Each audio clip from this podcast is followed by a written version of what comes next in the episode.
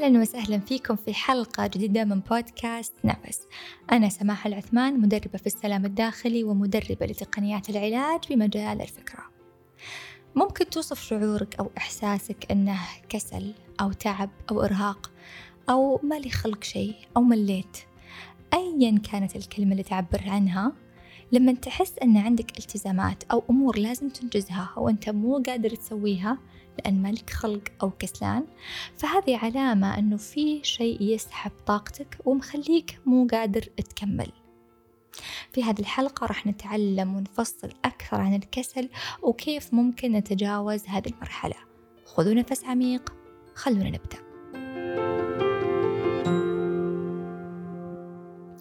يعتقد الكثير أن الكسل هي عادة أن الشخص تعود عليها أنه ما يلتزم بواجباته أو يلتزم أحيانا بس يكثر شوي يعني أو يلتزم أحيانا بس يكسل كثير. ليش؟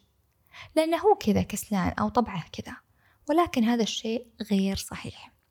الشخص الكسلان اللي يشعر بالضعف أو ما له خلق في مصدر أو في شيء يسحب طاقته ويخليه بدون حيل لإنجاز أي شيء.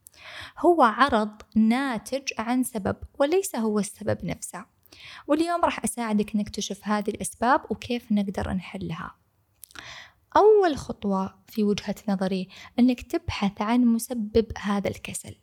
إيش اللي يخليك بدون طاقة؟ ممكن يكون هذا السبب عضوي وطبعا هنا لازم يعني نتطرق لكل الجوانب. إذا كان ممكن يكون عضوي لازم تروح للطبيب تعمل فحوصات دم.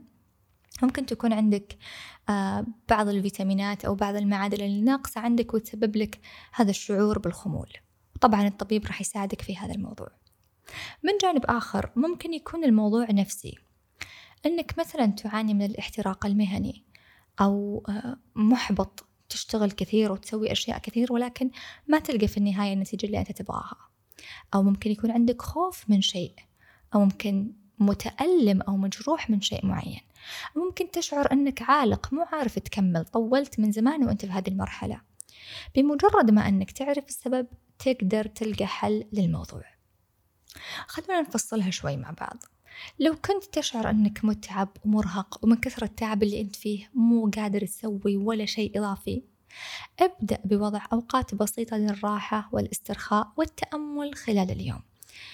يعني ممكن تفكر الحين بينك وبين نفسك وأنت تسمع الحلقة تقول الحين أنا لي خلق أقعد أتأمل وأنا تعبان وأنا مالي خلق أسوي شيء. خليني أفاجئك وأقول لك إيه. عشر دقايق أو خمس دقايق من التأمل ممكن تغير أشياء كثيرة خلال يومك. أنت تشتغل على هدوء وسكينة عقلك.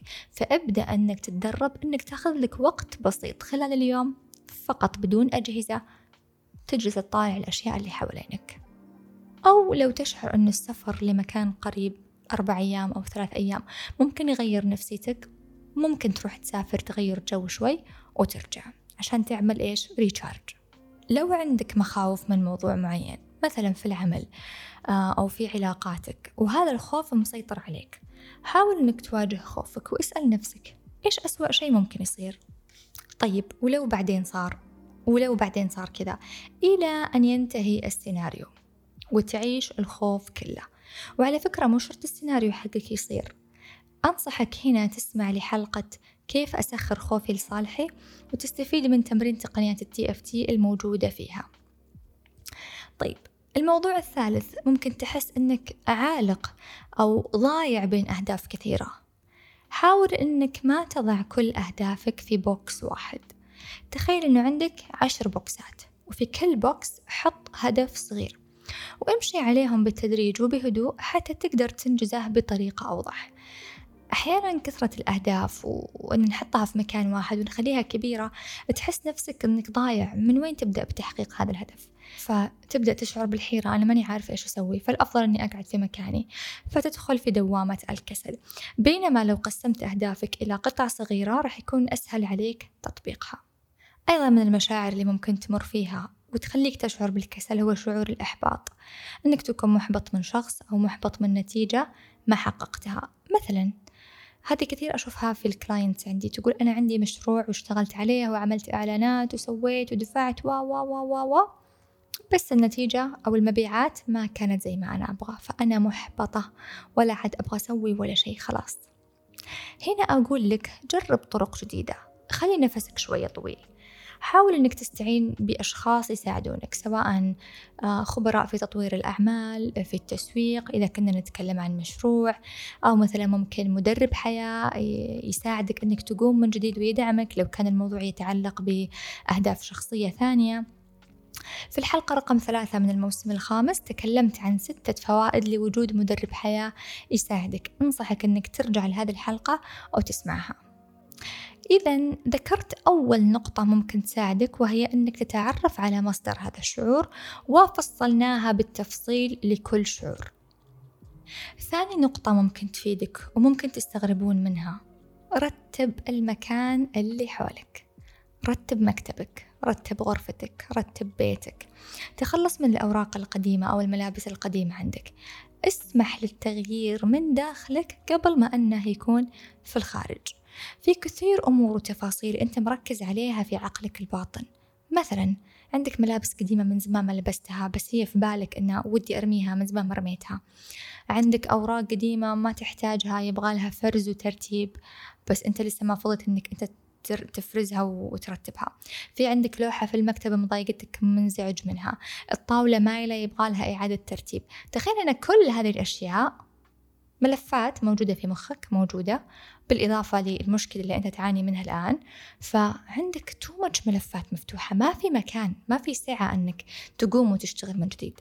لذلك تنظيف المكان ترتيب المكان اللي حولك راح يساعدك بشكل كبير على أن الطاقة ترجع تشتغل من جديد ويترتب الموضوع من الداخل قبل الخارج. النقطة رقم ثلاثة وهي من النقاط المهمة جدا. انتبه للحديث السلبي الداخلي عن نفسك. يعني ما تتخيلون قد إيش الحديث السلبي عن ذاتك. محبط محبط محبط. تأنيبك المستمر لنفسك. محبط محبط محبط. ما في شخص ناجح صورته الذاتية عن نفسه سلبية. Okay كلنا نمر بلحظات نعاتب فيها أنفسنا. ليتني سويت كذا هذا القرار ما كان صحيح. يا الله إلى متى أنا بظل كذا؟ هذا طبيعي. ولكن المؤذي أنك تتكلم عن نفسك لنفسك بطريقة سلبية. أنت ما تعرف تسوي شيء أنت غبية أنت إلى متى بتظلين كذا أنت وين ما تروحين ما تضبط معاك أنت حظك سيء. هذا كله حديث سلبي عن نفسك يعكس صورتك الذاتية عن ذاتك. وكيف أنك أنت تشوف نفسك بطريقة سلبية وكيف أنك أنت غير راضي عنها أبدا. وتكلمت بالتفصيل عن هذا الموضوع في الحلقة التاسعة من هذا البودكاست وعنوان الحلقة صورتك الذاتية. أنصحكم فعلا أنكم تسمعونها وتبدأون تغيرون هذا السلوك لأنه يمتص طاقتك بشكل جدا فظيع ويخليك ما تقوم أبدا. أربعة أربعة من الأمور اللي بتساعدك في الخروج من دائرة الكسل مارس الحمد والشكر أو الامتنان. ترى هذا التمرين تمرين جدا رائع. يقول سبحانه ولئن شكرتم لأزيدنكم. فإذا إحنا الآن نمر بمرحلة صعبة نحتاج هذه الزيادة من الله ولأنها بتساعدني أني أنا أقوم من جديد. فإذا كل ما شعرت بإحباط أو كسل تجاه الشيء اللي تبغى تشتغل عليه ابدأ بعد نعمك. الحمد لله أنه عندي سيارة. الحمد لله أنه عندي وظيفة الحمد لله أنه عندي أهلي الحمد لله أنه عندي دخل شهري. حتى لو أنا متضايق من الشغل اللي أنا فيه عندي دخل أقدر أصرف منه. الحمد لله عندي بيت أنام فيه الحمد لله أني بأمان الحمد لله أني بصحة إلى آخره من النعم. شكر الله والامتنان يعطيك شعور رضا داخلي. ممكن هذا الشعور يحركك من جديد. بعد ما تسوي هذه الأشياء اللي لها دور كبير على مشاعرك. نجي عند الحلول الأكثر يعني مادية أو عقلانية واللي نشتغل فيها مع العقل. ما أقدر أقول لك على طول إذا أنت تحس بالكسل آه قوم أكتب أهدافك وحدد أهدافك وأنت من داخلك مرهق. لذلك طبق الأمور اللي ذكرتها في البداية وبعدين انتقل لهذه المرحلة. أول شيء حاول أنك تصنع لك روتين يومي. قرر مثلا أنك كل يوم بتقوم الساعة سبعة الصباح. وأحرص أنك تلتزم. اعتبره تحدي. ثانيا ابدأ بوضع جدول ليومك. إذا تتذكرون تكلمنا في حلقة من الحلقات أو حلقة آه كيف أزيد من إنتاجيتي. آه طريقة اسمها time boxing واللي نقوم فيها بحجز ساعات خلال اليوم لإنجاز مهمة. يعني بدل ما أنك تحط to-do list أو قائمة مهام وتخليها خلال اليوم الله أعلم متى تسويها استخدم طريقة ال time boxing اللي مثلا تحدد تقول من ثمانية إلى تسعة بسوي كذا وكذا من تسعة إلى عشرة بسوي كذا وكذا. الطريقة جدا ممتازة وناجحة ودقيقة وتساعدك أنك تلتزم. ثلاثة كن أنت الداعم لنفسك. دائما شجع نفسك تكلم معها وكأنها شخص ثاني تحبه وتبي تساعده. ادعمها وقول لها أنت قادرة تسوين كذا أنت مبدعة أنت قادرة أنك تعملين كذا وكذا وكذا وتوصلين للهدف اللي تبغينه. وقبل ما أختم خليني أطمنك أنه كل البشر تمر في هذه المرحلة. طبيعي وعادي بس الأهم أنك كيف تقوم منها؟ أبيك دائما تكون مؤمن بنفسك ومؤمن بالله سبحانه وتعالى. وتذكر إن الله لا يغير ما بقوم حتى يغيروا ما بأنفسهم. لذلك ابدأ التغيير أنت من الداخل بكل هدوء. لا تنسى تشاركني رأيك في هذه الحلقة وأيضا شاركها على منصات التواصل الاجتماعي واعمل لي منشن حتى أعيد نشرها. ألقاكم في الحلقة القادمة. في أمان الله.